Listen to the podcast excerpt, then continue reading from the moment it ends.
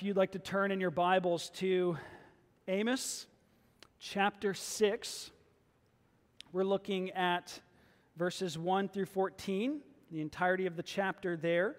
Amos chapter 6. Uh, while you're turning there, if you're a guest with us, we'd love it if you'd go to our website, veritasdayton.org slash connect, and fill out a digital connect card there. Um, that's a good way for you to uh, get connected with what God is doing here in our church family um, and uh, for us to get to know a little bit about you and, and uh, perhaps get together and, and chat about what the Lord is doing in your life and how um, the story uh, of Veritas might intersect with your story.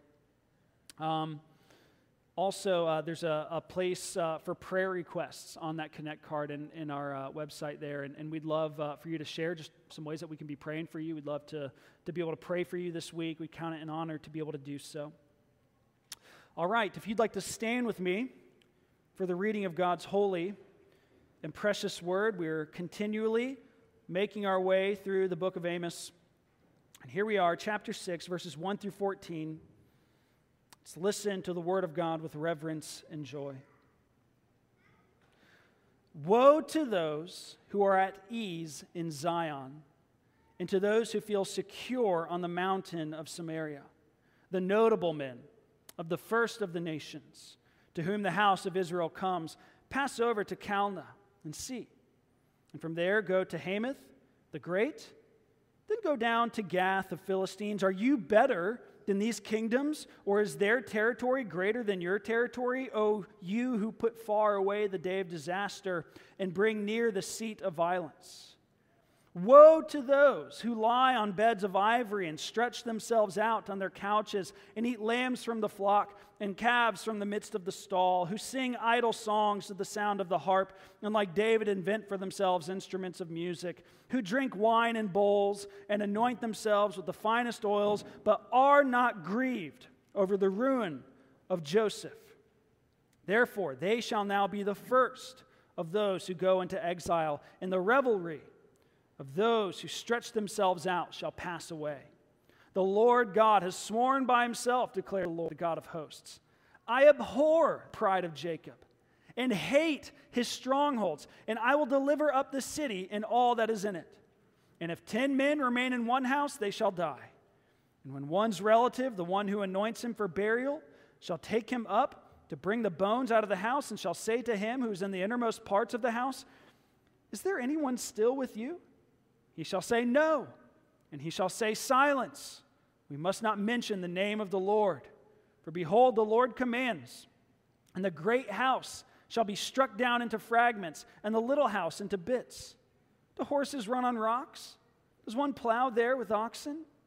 But you have turned justice into poison, and the fruit of righteousness into wormwood. O you who rejoice in Lo-debar. O who say, have we not by our own strength captured Karnaim for ourselves? Behold, I will raise up against you a nation, O house of Israel, declares the Lord, the God of hosts.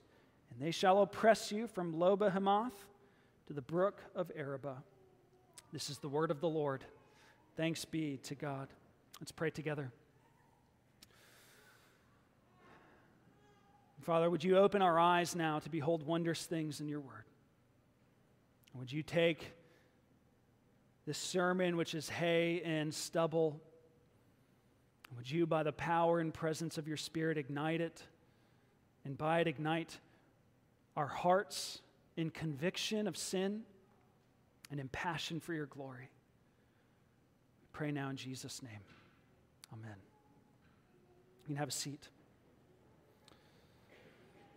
Well, as I'm sure you would agree, the Crusades were a, a horrible distortion of Christianity. Crusades, of course, were a series of attacks, battles, wars that were initiated and sometimes directed by the medieval Latin church. And their goal and their, their aim was to take by force lands under Islamic rule. And in their pursuits, these so called uh, Christian armies of Christian nations were merciless and brutal in battle.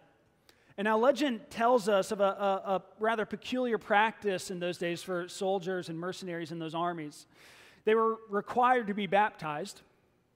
And uh, yet it said that when they were baptized, it was also required that these baptismal candidates were to hold their right hands out of the water while gripping their swords. It was a sign that while they were submitting themselves, supposedly submitting themselves to Christ, they wanted their hands and their, their swords to be free from any obligation to submit to Christ. They wanted, they wanted to be free to do what they felt necessary in battle without having to question what Christ might say about the matter. And of course, you know, we very well might hear something like that and, and scoff at such a practice, saying, well, a true disciple of Christ withholds nothing from Christ. But I think a better question to ask for us might be what it is we were, as it were, holding out, withholding from the waters of baptism? What, what is it that we're continually seeking to withhold from the lordship of Jesus Christ? What is it that we want to keep free from any obligation to submit to Christ? In his great book, Good News to the Poor, Tim Chester suggests that for many Western Christians, it's our wallets.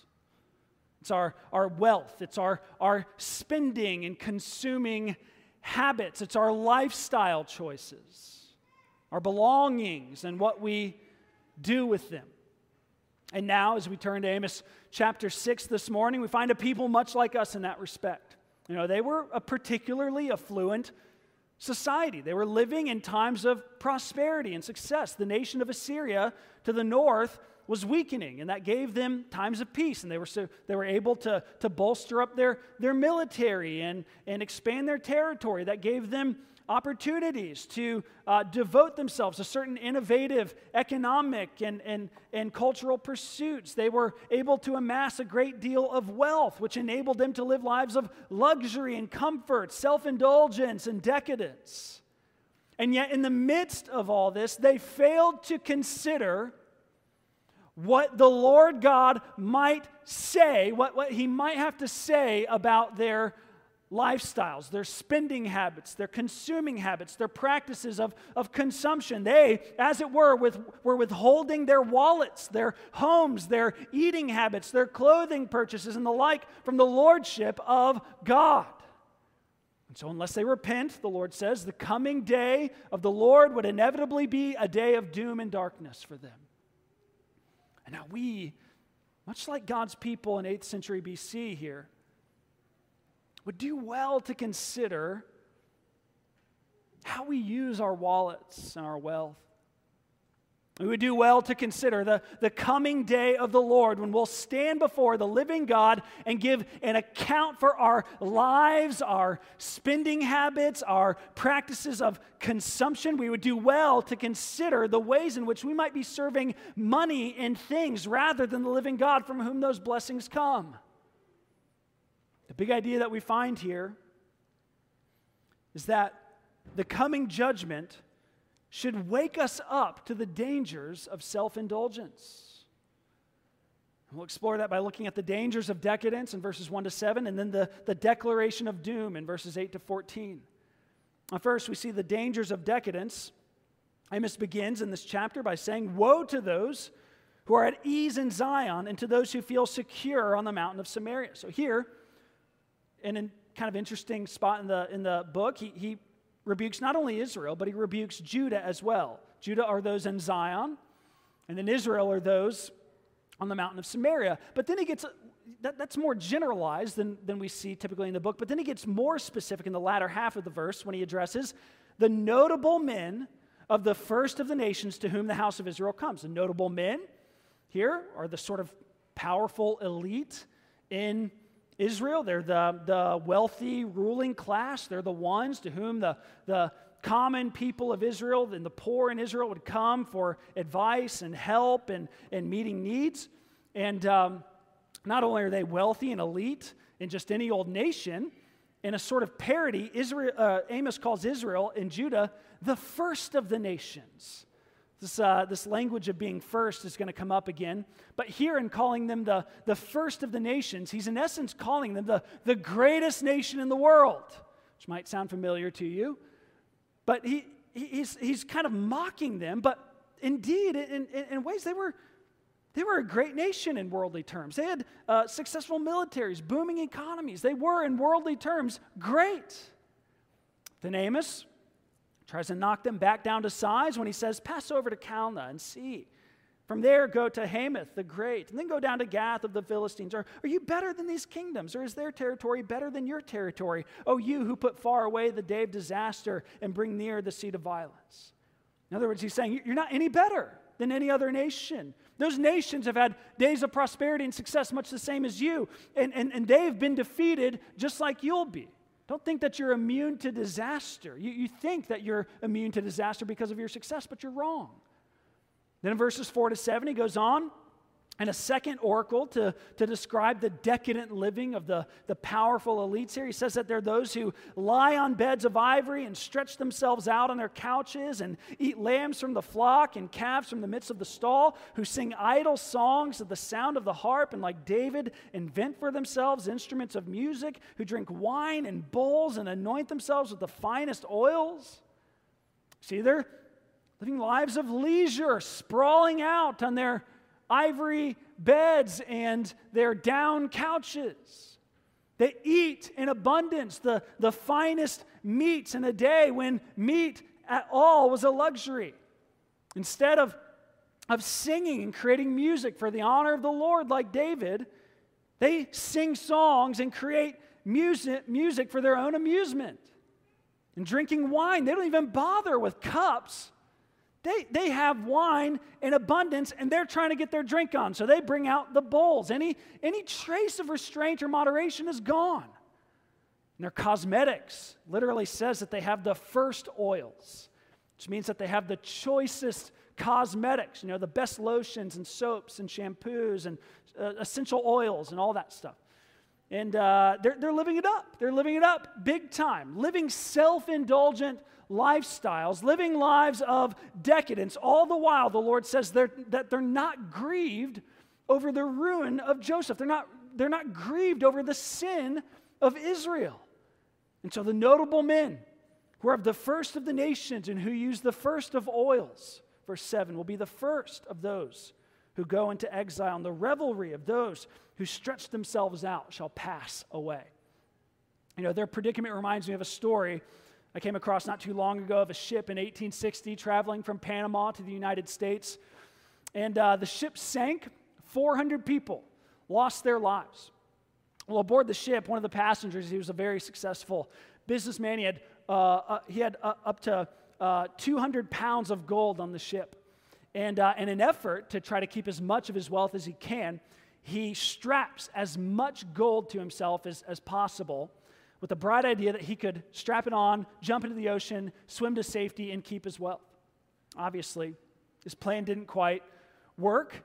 The weight of his gold caused him to sink to his watery grave in the Caribbean. Well, for Israel, their love of things, of wealth, of self-indulgence, of self-indulgence is ultimately leading to their doom. And now, as, as, as we reflect on this text, I fear that we might too easily and too quickly excuse ourselves from Amos's charges. After all, we might think this is a, this is a prophetic word to those, uh, you know, those in the upper echelons of society. Uh, this is a, the, the, a word to the, you know, the dreaded 1%, the billionaires and millionaires of the world. For us ordinary folk, we're not as susceptible to the same kinds of dangers. That's a very normal way of thinking, you know. I don't think anyone kind of naturally thinks of themselves as, as rich. Rich people are typically just those who make more than we do. And yet, we have to ask ourselves is that truly the case? Is that truly the case? Tim Chester, uh, he helps put it in proper perspective in his book when he asks this. He says, How many taps do you have in your house providing clean water, hot and cold? Remember to include your washing machine if you have one and any outside taps for your garden. If your answer is one or more, then you are among the richest seventh of the world's population in economic terms. David Platt, he puts it similarly in his book Radically. Says, I don't always think of myself as rich, and I'm guessing that you may not think of yourself as rich either. But the reality is, if you and I have running water, shelter over our heads, clothes to wear, food to eat, and some means of transportation, then we are in the top 15% of the world's people for wealth. Now, listen, that doesn't even include, that doesn't even take into account the luxuries we afford ourselves in iPhones and $4 lattes. Uh, we, we might make a little game of it. If you know uh, Jeff Foxworthy, his You Might Be a Redneck jokes. Well, you might be rich if you can set the temperature in your house. You, you might be rich if you have an appliance that washes your dishes for you. You, you might be rich if you have a little uh, device in your house named Alexa or Google or something that, that you can have them order things on the internet for you by just telling them to do it. You might, you, you I, I, we could go on here, but friends, the majority of us in this room are rich beyond imagination compared to the majority of the people in this world. And in fact, I'd be willing to bet that the average lifestyle of those of us in this room would amaze the wealthy elite of 8th century Israel. Our decadence very well might put theirs to shame. And now listen, I'm not saying that being wealthy is inherently sinful. Okay, I'm not saying that we ought to, you know, take vows of poverty and give ourselves to, to lives of extreme asceticism. As the Apostle Paul says in, in 1 Timothy 6:17, he says, As for the rich in this present age, charge them not to be haughty, nor to set their hopes on the uncertainty of riches, but on God who richly provides us with everything to enjoy. Now, that text contains an important charge and warning for, for wealthy Christians, but it also shows us it's not necessarily a sin to be rich. And it's not even necessarily a sin to enjoy what riches provide, since God is the one who provides us with everything to enjoy.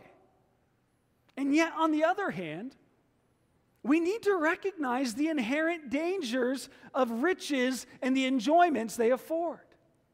The elite of Israel were obliviously pursuing self indulgence and decadence, ignoring the dangers of riches, not giving a second thought to the, to the potential consequences. And I personally, I tremble at the thought. I tremble when I think of all the times, all the, all the times I've spent carelessly, not giving a thought to the lordship of Christ over my spending habits, over my every dollar and dime. I tremble at, at how undiscerning I've been in my lifestyle choices. I failed how I failed to consider the, the poor and the marginalized. I tremble at how quickly I can justify spending exorbitant amounts of money on food and clothing and drink and other creature comforts. I, I tremble. Not because money and possessions are inherently sinful, because the dangers I'm subjecting myself to when I submit them, when I pursue them. And what are the dangers? If we were to explore the entirety of Scripture, we'd find many dangers associated with riches and self indulgence and decadence, but here we find a few in Amos 6. First, it can bring apathy toward God. The elite of Israel were consuming the best of the best in abundance. But they were not grieved over the ruin of Joseph. They were not mourning their sin. They were indifferent to God's word that judgment was coming. They were so, so self centered and so self preoccupied that they were deaf to God's words and warnings. We saw this several weeks ago, didn't we, in Amos 4? When again, again, he, he's announcing these litany of judgments that he had sent against them. And yet again and again, you did not return to me. You did not return to me. Why? Because they didn't care. As long as they got to keep on lounging, keep on eating, keep on drinking, their decadence lulled them into a spiritual slumber that numbed them to the things of God. How about us? Do you, do you ever feel that you're just spiritually apathetic?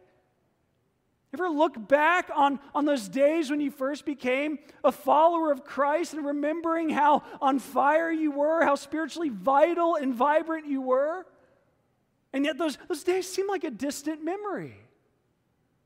Now we yawn our way through sermons. We slouch in private prayer, give little thought to God and His glory throughout the day. We fill our conversations with trite and meaningless things. We feel little to no sorrow for sin. Perhaps self indulgence has created a sense of apathy in you toward the things of God. Perhaps decadence has lulled your heart to sleep, to a kind of spiritual slumber. But then not only can it bring apathy toward God, it also can bring apathy toward our neighbors, particularly our neighbors in need. And this was going on in Israel. Wealthy elite, we've already seen, they were simply overlooking the needy, begging in the streets. They trampled down the needy as, as dust under their feet. Why? They were enjoying themselves in their lavish lifestyles far too much to even care. Like the rich man in Lazarus how he ignored Lazarus in Luke 16. Riches and, and decadence can so easily lead us to ignore the plight of the under resourced and poor. Just such a, a, dangerous place to be. As Proverbs 21 13 puts it, it says, Whoever closes his ears to the cry of the poor will himself call out to not be answered. So we would do well to, to ask ourselves whether or not we've, we've hardened ourselves to the poor and the oppressed in this world? Are we so enjoying our, our lavish lifestyles and our incomes, our possessions, our, our luxuries that the poor just seem like an inconvenience? Do we pass by them in the street without a second thought? Do we write them off as those who have simply failed to pick themselves up by their own bootstraps and work hard like we have? Do we lack compassion and sympathy for them as our fellow image bearers. Decadence and self indulgence can breed such an attitude. And then, not only that, it can cultivate false confidence in ourselves. Self confidence. We, we find this in our text as well, since Israel thought themselves immune to the coming disaster, coming ruin and destruction. They felt themselves safe and secure from the coming disaster. As they put it in, in, verse 3, they put far the day of disaster. They were overly confident in their position. They thought that their wealth and that their military success were signs of favor from the living God. So they had no time for Amos's prophecies of doom and judgment. No time for that. And to this day, decadent wealth, possessions can bring the same sort of sense of, of self confidence, sense of security. And Yet it's a false security. As Jesus says, these are the things that moth and rust destroy, and thieves break in and steal. And even if you do manage to keep your wealth and possessions and creature comforts for the duration of your life, eventually death will come, and with it, judgment. And then all your wealth and all your accomplishments will amount to nothing. So it really is foolish to place your confidence and to base your confidence on things that will inevitably be taken away from you. And so, if def- decadence and, and self indulgence brings with it these, these kinds of dangers, what should we do? What should we do? Uh, two helpful disciplines to, to, that I, I commend to you that, that guard against the dangers of decadence. First is the discipline of simplicity. Simplicity is, is a kind of middle way between being overly self indulgent and living lives of poverty and asceticism. It means setting limits upon your lifestyle, your spending habits, your consuming habits for the sake of your own spiritual health and for the sake of the kingdom of God. Helps us guard against the dangers of decadence. G.K. Chesterton once so wisely put it there are two ways to get enough. One is to continue to accumulate more and more, the other is to desire less. Simplicity is about desiring less, being content with less, living with less. Of course, the, the parameters of, of simplicity are likely going to look different for, for each of us, but while Scripture often, you know, warns against the dangers of riches and decadence and commends to us lives of simplicity, it doesn't really provide a lot of specifics regarding what that might look like. Yet for most of us, probably be wise to be suspicious of our hearts in this matter. There's, wisdom in being suspicious of your own heart when it comes to setting limits on your own consuming and lifestyle habits because we're, we're so prone to justify ourselves in our sin, in our over self indulgence. There's wisdom in asking advice from one another in Christian community, asking for accountability, in your lifestyle choices and spending habits. There's wisdom pursuing lives of simplicity. But then simplicity and living beneath our means also allows for practicing another discipline which helps guard against the dangers of decadence, the, the discipline of generosity, being generous with our finances and possessions, sharing finances, sharing possessions with those in need, giving them away even. One of the best ways to fight against the, the alluring temptation of mammon is to give it away and to do so generously. And like with simplicity, it can be really difficult to kind of nail down specifics regarding how much we should give away and when. C.S. Lewis he was uh, kind of dealing with this question in, in Mere Christianity about considering how generous a Christian ought to be. And, and, and I think he got it right when he said, I, I don't believe that one can settle how much we ought to give. I'm afraid the only safe rule is to give more than we can spare. In other words, if our expenditure on comforts, luxuries, amusements, etc., is up to the standard common among those of the same income as our own, we're probably giving away too little. If our charities do not at all pinch or hamper us, I should say they are too small. There ought to be things we should like to do and cannot because our charitable expenditure excludes them, and he's right. Generosity can help guard us from those dangers associated with decadence. And the wealthy elite in Israel, they were not generous. They were apathetic toward God and toward their neighbor. They were wantonly living lives of self indulgence not caring at all what the Lord says about the use of wealth. And because of this, the Lord says exile is coming, judgment is coming, doom is coming. Look for me next at the declaration of doom. And pick it back up in verse 8.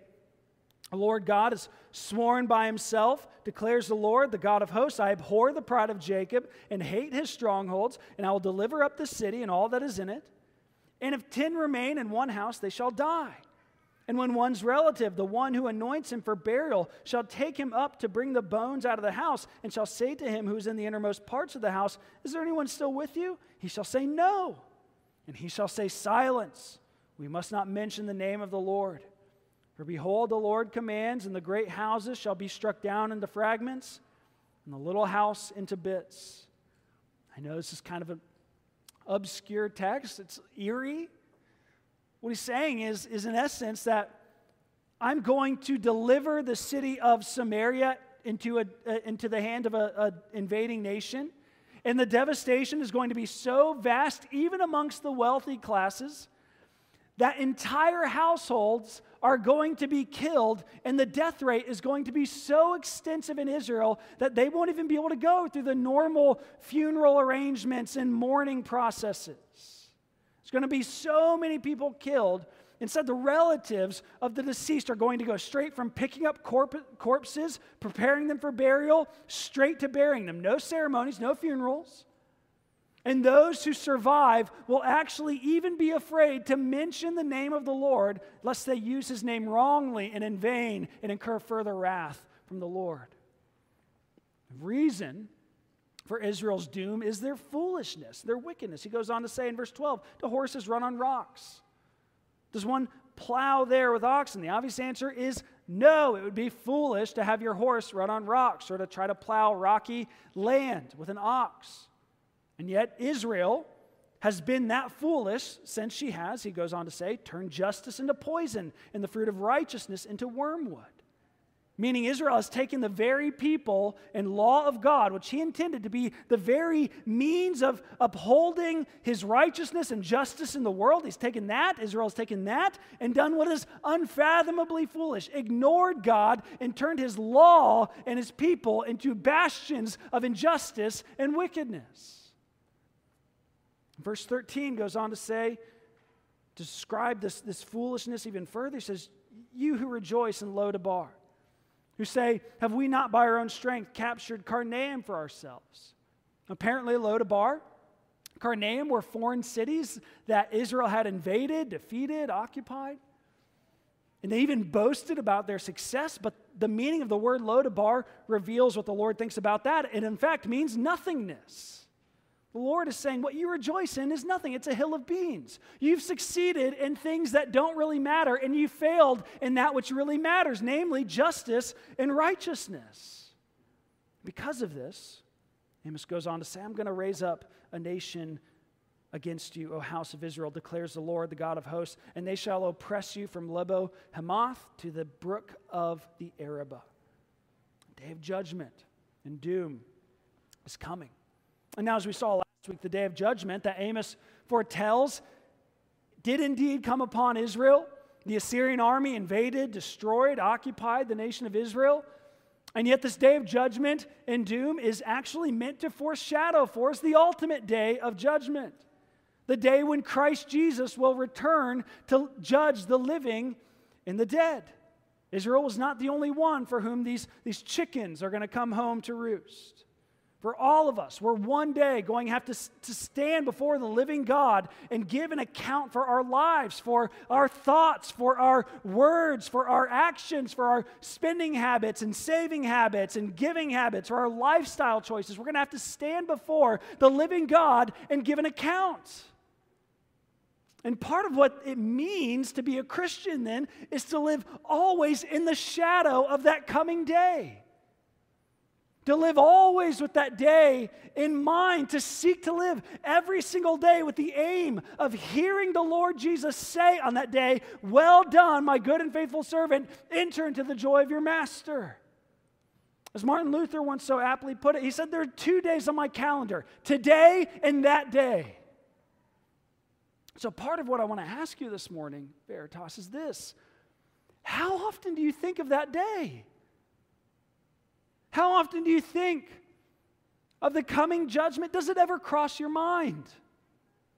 Because I fear that, that part of the reason we might sometimes be prone to, to drift into lifestyles of, of decadence, ignoring the dangers, is because we give so little thought to the coming age and think so much about this present age.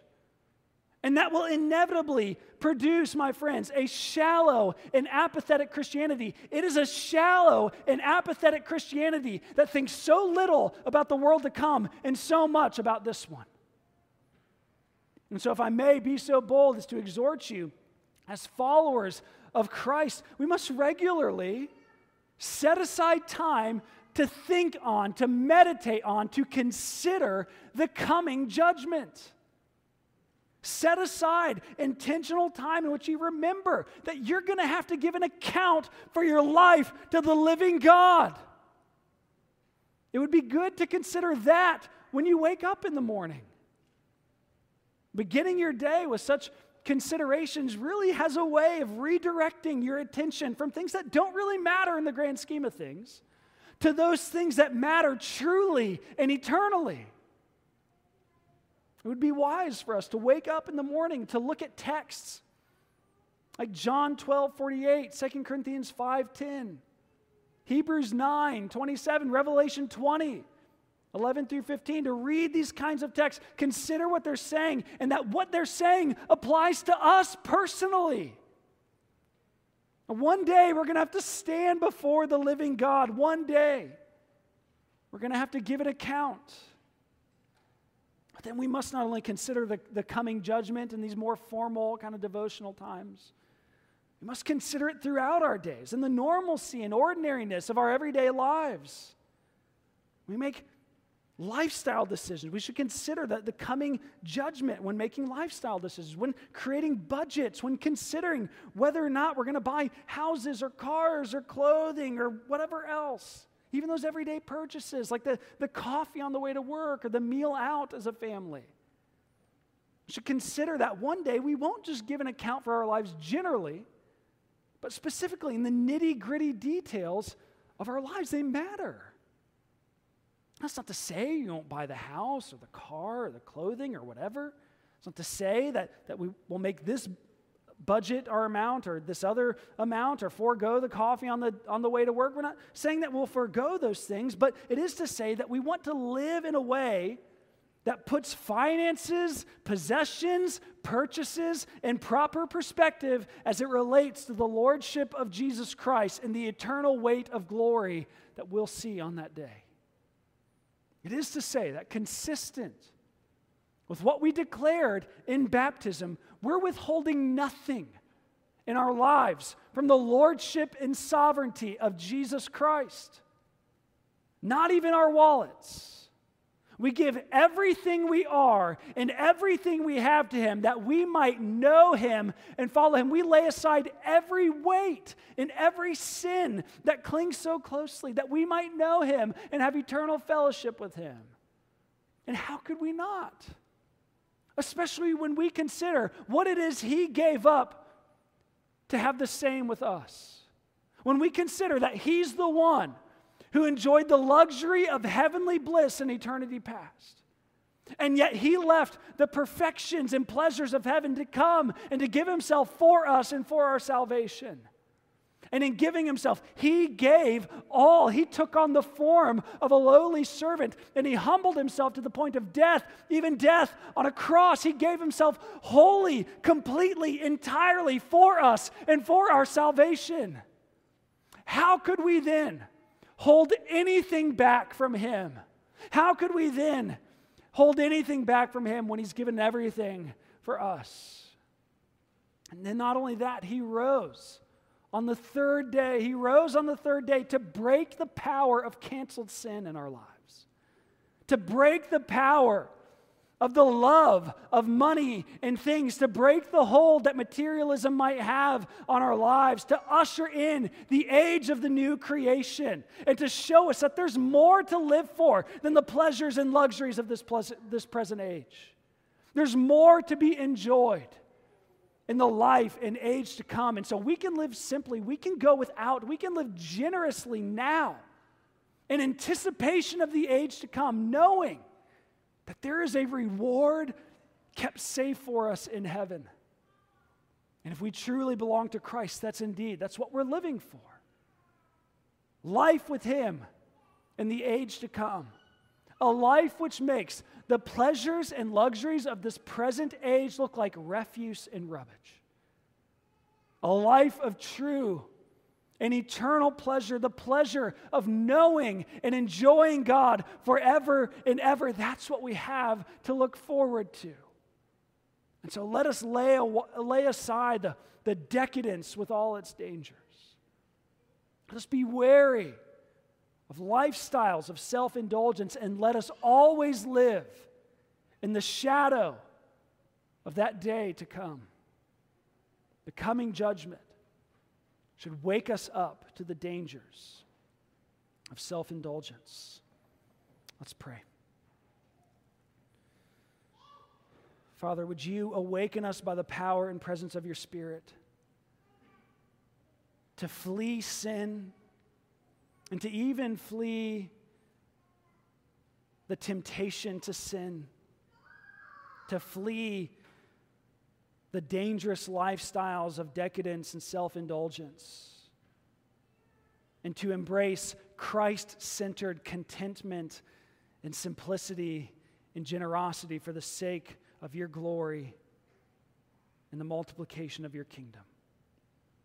Glorify yourself in Veritas as we give ourselves wholly to you in response to Christ giving himself wholly to us. We pray in his name. Amen.